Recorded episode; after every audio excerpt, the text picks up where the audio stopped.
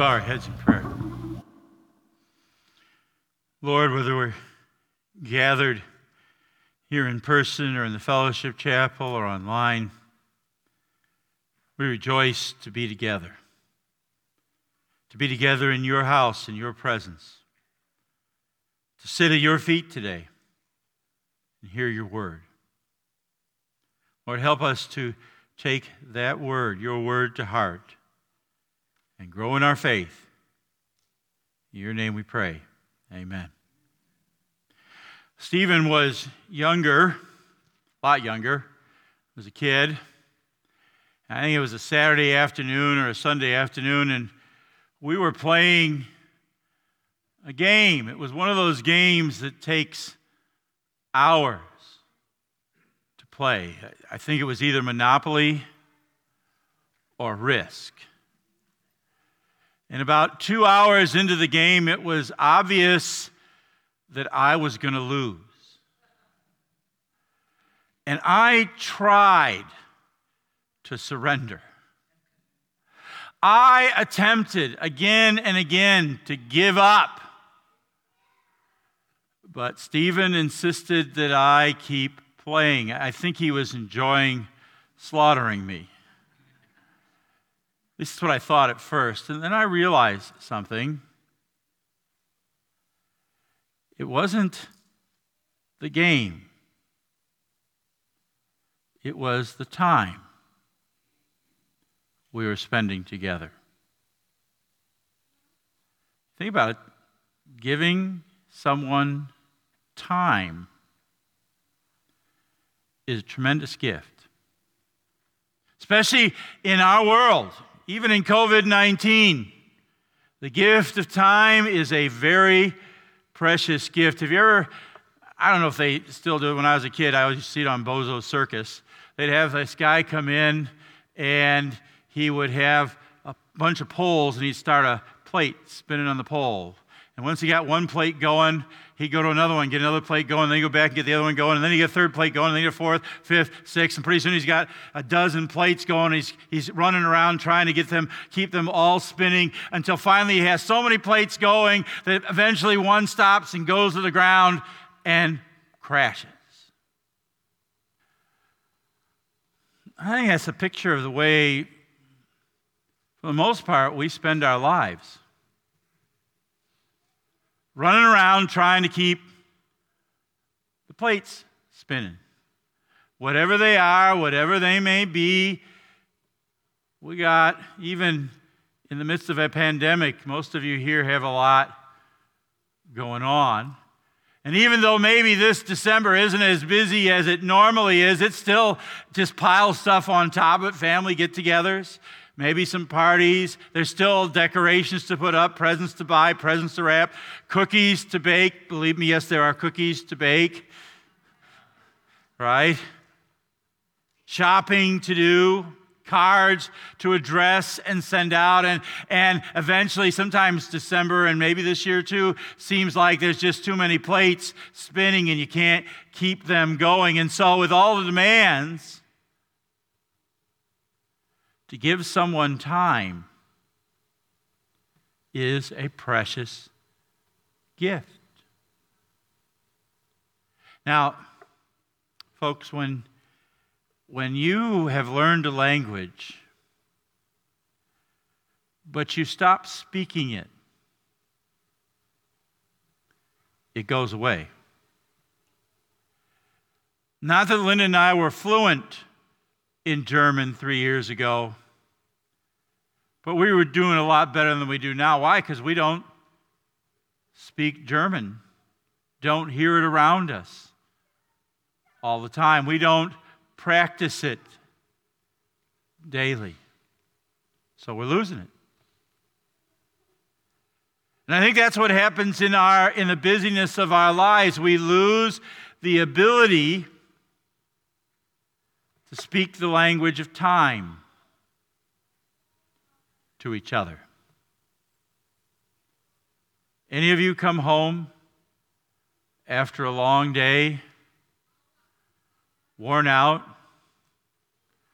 with no energy to give to your family? Any of you come home and from work and yet instead of spending time with your family, you get on your computer and work some more. Happen? That maybe your spouse wants to talk with you, or your child or your grandchild wants to show you something and you get kind of resentful and why are they imposing on you? Don't they know you have more important things to spend your time on? That's the problem, isn't it? Speaking the love language, this love language, is not a matter of how much time you have. It's a matter of what your priorities are. Remember that. How you spend your time reveals what's important to you. And so if you come home and you go right back to work and you have no time for your family, at least at that moment, it's saying what your priority is, how you spend your time. If your spouse or your kids want to talk, but you're too busy watching a TV show or a sporting event, you and I are saying something about what matters to us. I remember a few years ago, a father was asked by his son to go with him on a scouting weekend. But dad said, I'm too busy, got too much to do. You know what he did while his son went on the weekend without him? He went golfing. That was a big statement of what his priorities are. How we spend our time gives a clear indication of what we really care about. What's the same with God's use of time? God's use of time reveals who is important to him. I want you to think about this passage from Galatians 4 in the fullness of time. God sent forth his Son, born of a woman, born under the law, to redeem those who are under the law, that, that we might receive the full rights of sons. You know, I, I titled this sermon, The God Who Has All the Time in the World, because that's literally true. Our God is a God who has all the time in the world. And what this passage tells us is what did he choose to do with it?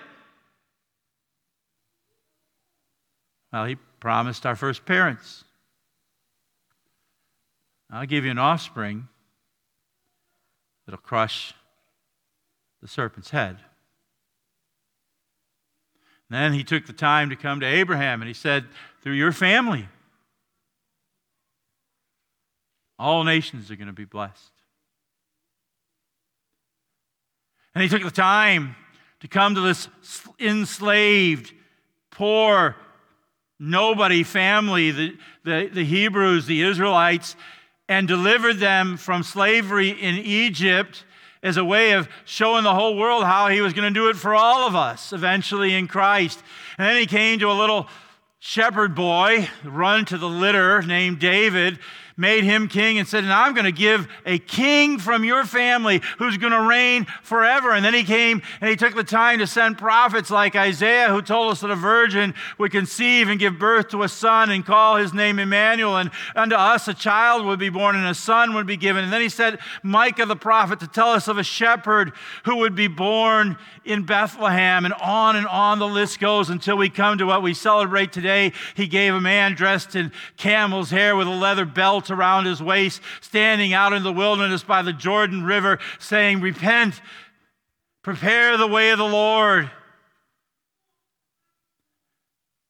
And he didn't just spend his time with the Israelites. You read the book, prophecy, Daniel. Daniel talks about the fact that there were going to be four kingdoms, and he, he lays out the, the kingdoms of Babylon and Persia and Greece leading up to the Roman Empire. And you know, all of that history was God putting in place the Pax Romana, the period of the time of, Saint, of Augustine, Augustus Caesar, the time when there was unprecedented peace, at least in the Western world, a time when there was safety and protection and good roads, uh, the perfect moment when God would give his own son to the world, and then everything would be in place, one language and everything, so that the gospel could spread as at no other time in history. Why did God do that with his time? That we might receive the adoption as sons. He did it for you and me. And he hasn't stopped either, has he? You know, the, the epistle reading today answers the question why hasn't Jesus come again? Because God is being patient. Because he's giving us time. It's a gift of love. Listen to the words. It says, Do not forget this one thing, dear friends. With the Lord, a day is like a thousand years, and a thousand years are like a day. The Lord is not slow in keeping his promises. Some understand slowness. He's patient with you, not wanting anyone to perish, but everyone to come to repentance. He is giving the world time time to know Him, time to believe in Him, time to turn to Him, time to repent, time to be saved. He's saying loud and clear to this whole world I love you. That's why I'm giving you time. And he doesn't just say it to the whole world, does he? Says it to you, me. He wants you to know personally that He loves you, that He's patient with you. He devotes time personally to you. I remember a song that the, the band likes to sing of You waited for me. Think about that. Come unto me, he says to you, all you who are weary and burdened. I'll give you rest. Ask, and it will be given to you. Knock, and the door will be open to you. Seek, and you will find. You, he says, you may ask for anything in my name I will do it. Pray without ceasing. God is saying the door is open. He who has all the time in the world has it for you. Listens to, have you ever thought about that? The God who rules the universe, who governs everything, listens carefully, lovingly to every prayer, never leaves your side, walks with you, helps you, answers your prayers. Bible says he does not grow tired or weary of you or me. Time. He gives it to us. Again. Again. Again, He's giving you time this morning, isn't He? We always think, well, I don't know if I have time to go to church. My goodness, folks, you feel how arrogant that is? The King of the universe has time for you. That's my urging this morning. Take time daily to take up God's offer of time. I have often thought I was too busy for my devotion time.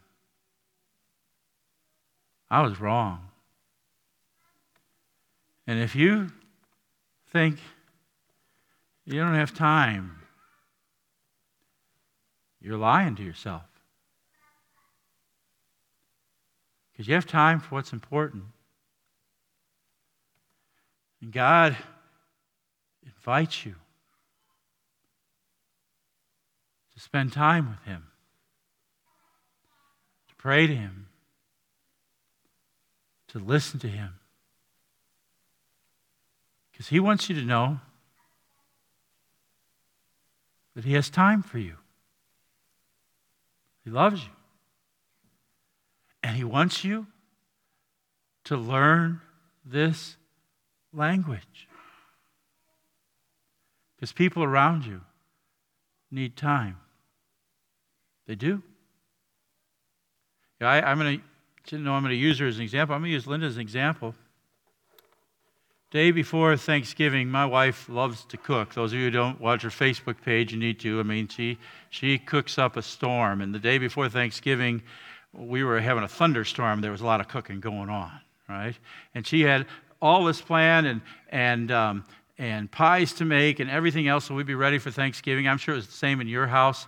The day before that, our daughter in law called her and said, Hey, Kaya and Dylan want to know if they can meet you on FaceTime tomorrow so you can teach them how to make some kind of pie. They've been doing this since COVID started. Linda was busy, but she found the time. And she FaceTimed with Kai and Dylan, and they were in New York, and she was here, and I don't know what kind of pie it was they made, but they made pie together because she wanted her grandchildren to know I have time for you. That's what God wants us to learn to say to one another. To turn off the TV, to turn off that cell phone or put it someplace where you can't hear it, turn off the computer and talk to each other and listen to each other. Go for a hike with your spouse. Go rock climbing with your kid. Play risk or whatever. Folks, you know, I remember hearing this back in March and April that one of the good things out of COVID was that we saw families spending time with each other for the first time in a long time. Now all we do is complain. Maybe we should still recognize that God is giving us a gift the gift of time. A gift by which He says loud and clear to you and me, I love you. And a gift by which He gives us the chance to say it to each other. Amen? Amen. Now may the peace of God, which passes all understanding, keep your hearts and minds in Christ Jesus unto life that is everlasting. Amen.